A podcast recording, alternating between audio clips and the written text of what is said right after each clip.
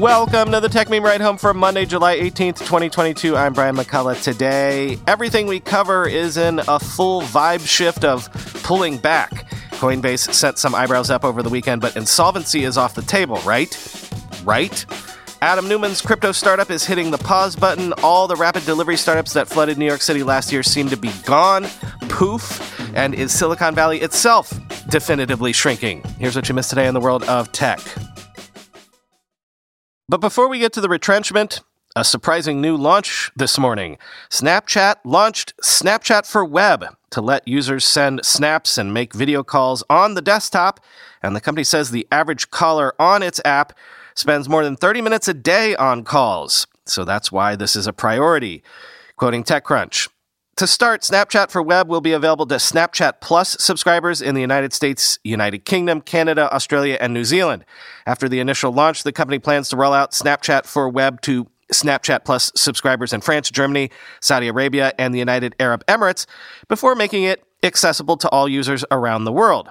With Snapchat for Web, you can send messages and snaps and also chat via video and regular calls. Snapchat for Web also allows users to take advantage of messaging features available on mobile, including chat reactions. Snap says it plans to bring its lenses feature to video calls in the future.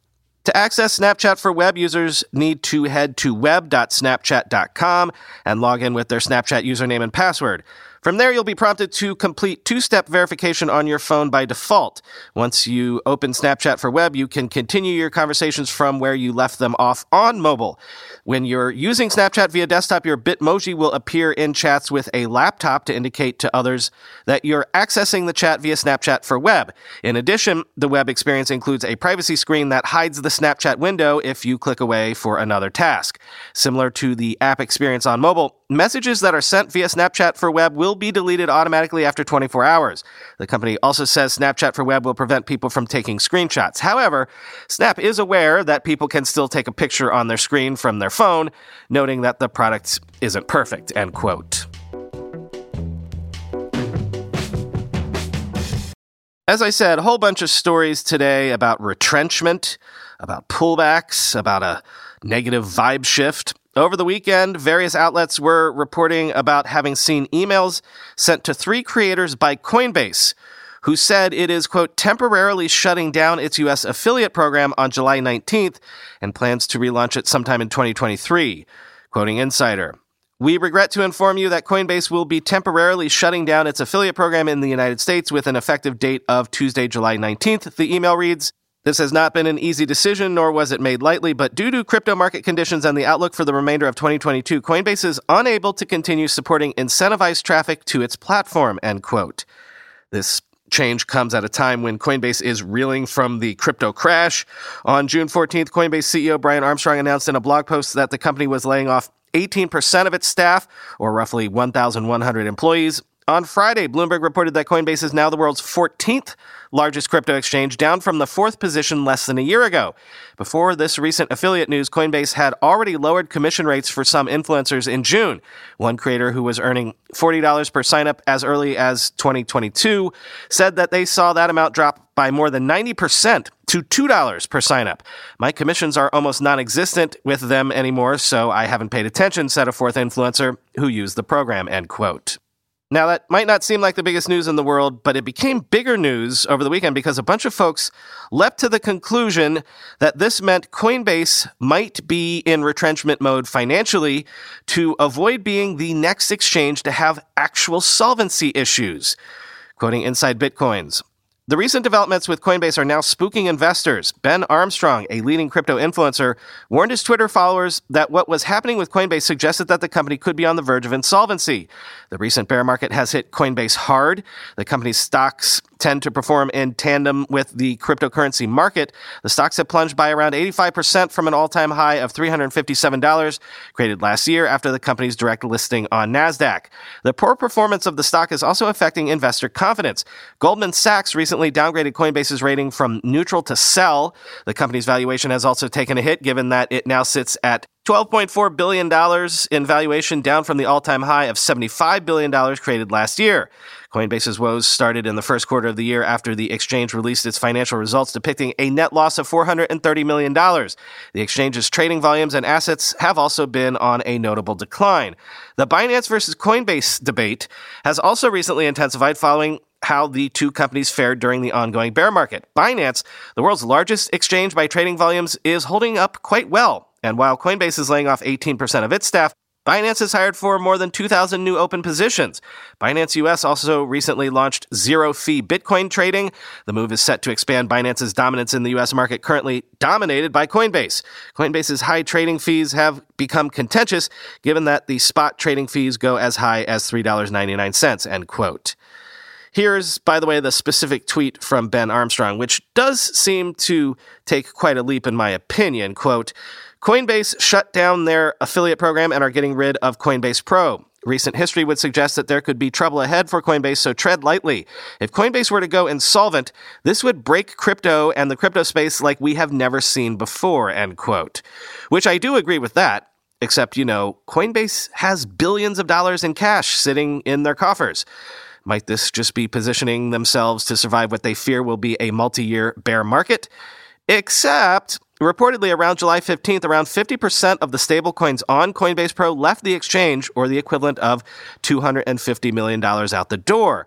Stablecoins peaked at around $1.2 billion on Coinbase in January 2022, but now the value stands at just 284 million, according to CryptoSlate. And Coinbase has seen a steady decline in Bitcoin in its reserves, while Binance has been increasing during the same period. But again, is this just a Coinbase versus Binance competitive thing?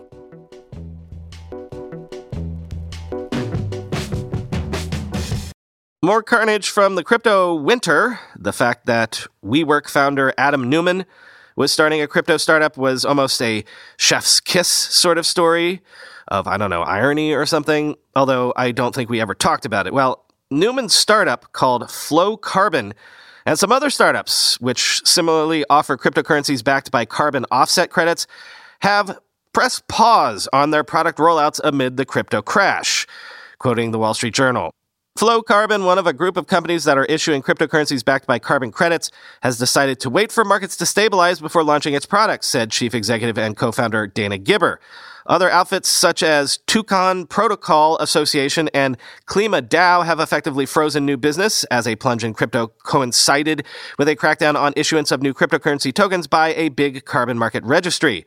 Flow Carbon and its peers are combining cryptocurrency, a type of digital asset that trades on decentralized computer networks, with another largely unregulated and volatile financial instrument, carbon credits. Such credits are issued by projects that aim to remove carbon dioxide from the atmosphere or prevent emissions from being produced through forest planting or conservation, for instance.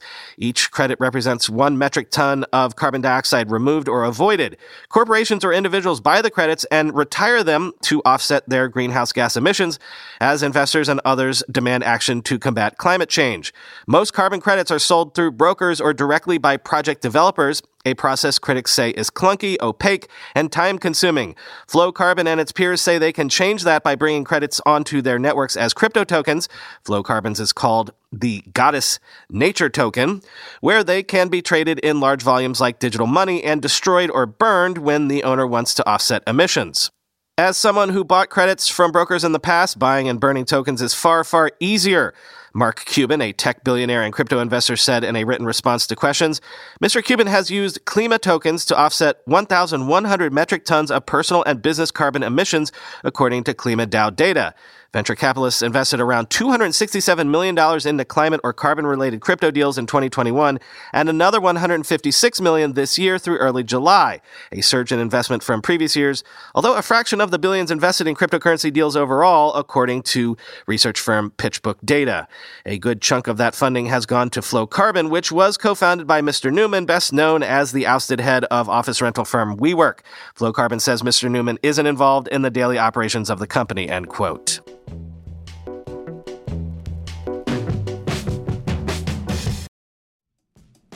Whenever I need to do financial research for this show, for instance during tech earnings season when I have to analyze how various companies' stocks have been performing, I only ever turn to our sponsor today, Yahoo Finance. For more than 25 years, Yahoo Finance has been the brand behind every great investor. Whether you're a seasoned investor or are looking for that extra guidance, Yahoo Finance gives you all the tools and data you need in one place. They are the number one finance destination producing a holistic look at the financial news cycle, including breaking news, original editorial perspectives, analyst ratings, independent research, customizable charts, and so much more. Securely link your brokerage accounts for a unified view of your wealth, including 401k and other investments. A comprehensive perspective is what sets apart great investors, and it's how Yahoo Finance ensures you have the insights to look at your wealth in its entirety. With a community of over 90 million users each month, their real strength is helping you on your way to financial success. For comprehensive financial news and analysis, visit the brand behind every great investor, yahoofinance.com, the number one financial destination, yahoofinance.com. That's yahoofinance.com. With everybody fighting for attention, how can your business stand out and connect with customers? Easy.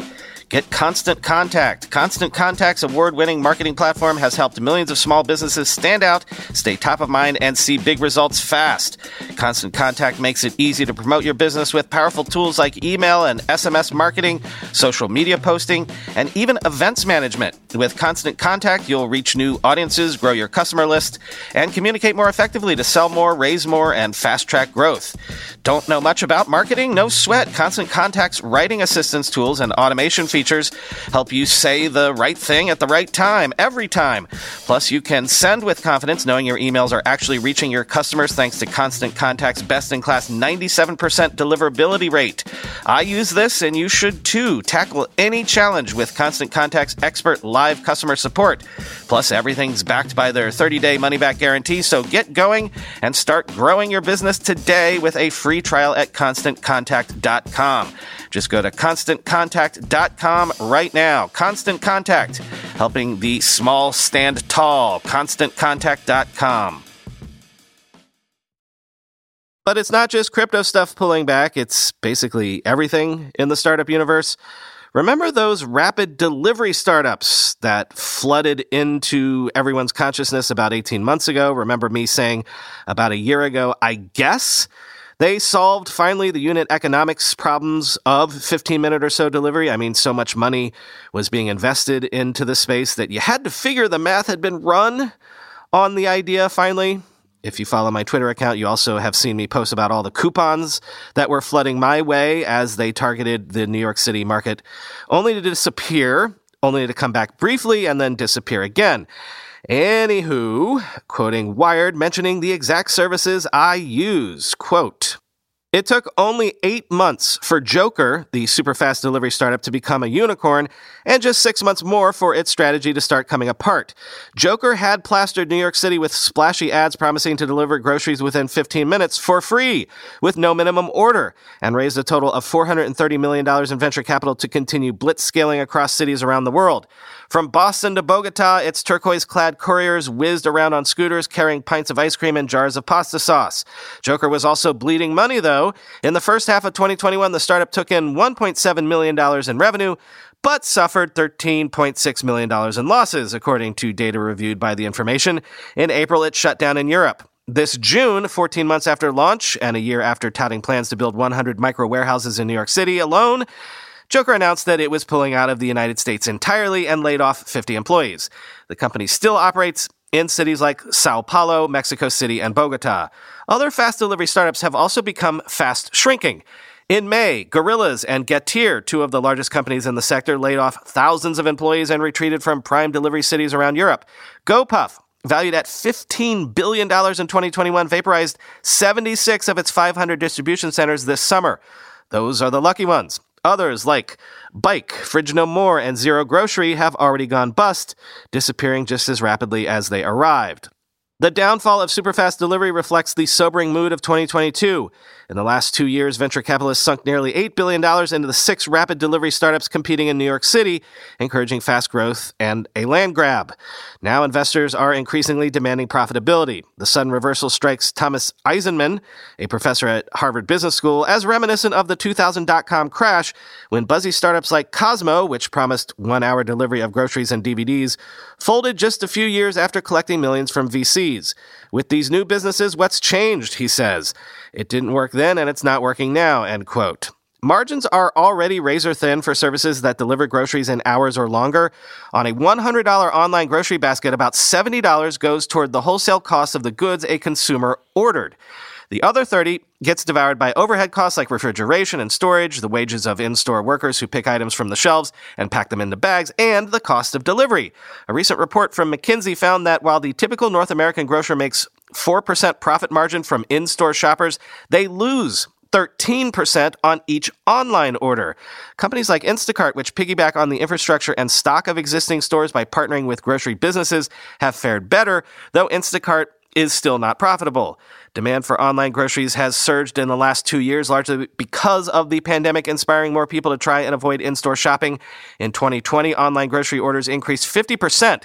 Demand for instant delivery increased 41%. McKinsey found. The consumer need is there, said Vishwa Chandra, a partner at McKinsey who co-authored the report. The question is, how do you manage the economics? End quote.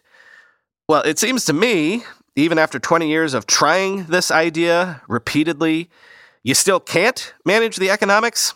And it's not just here in New York City where you'd think the density makes the economics have at least a shot of working out. Chinese grocery delivery firm Missfresh, which had raised more than $1 billion in VC funding from Tiger Global, Goldman Sachs, and others, has fallen in market cap on the NASDAQ from $3 billion in 2021 to $88 million today, quoting the Financial Times.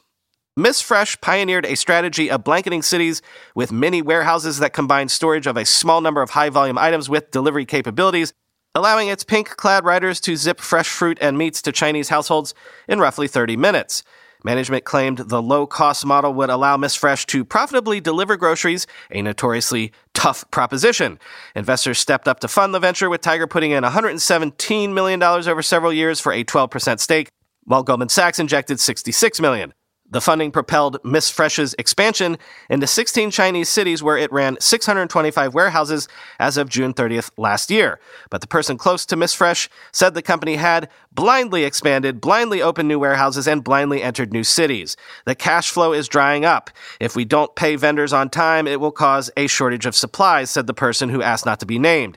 Missfresh denied it was seeking a, an acquirer and said the company had sufficient supplies.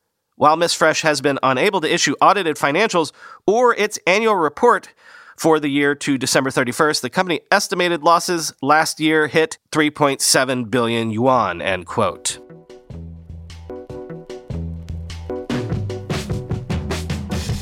And finally, today, can we say at last definitively that Silicon Valley itself is shrinking? I suppose not really it doesn't depend on the amount of workers in Silicon Valley so much as it depends on the number and size of startups there.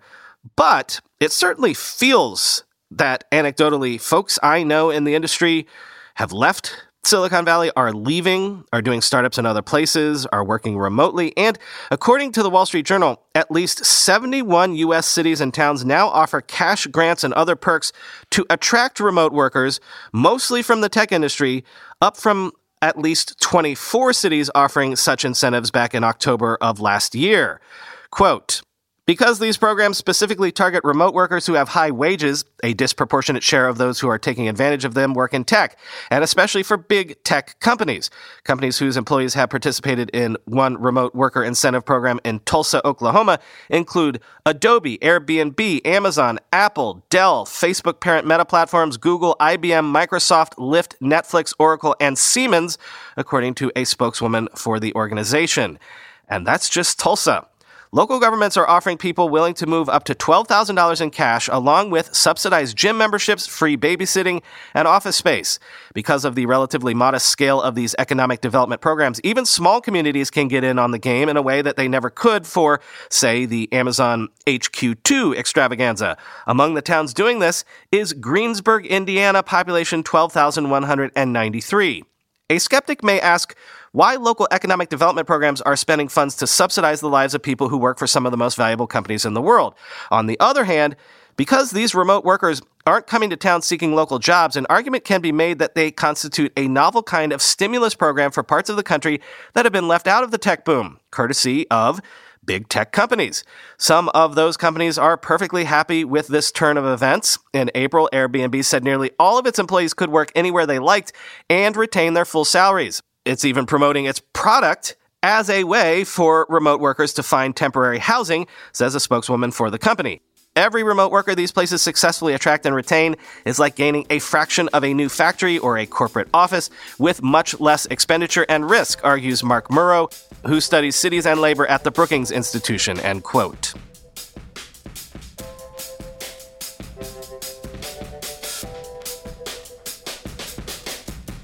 Hey, a buddy of mine got access to DALL-E over the weekend, so tweeted me some images you'd like me to have him generate for us. Like, I don't know, penguins making air quotes in the style of Basquiat or something like that, in honor of me always saying quote, end quote, all that stuff. I'll have him generate any images you send to me to share with us. Other than that, talk to you tomorrow.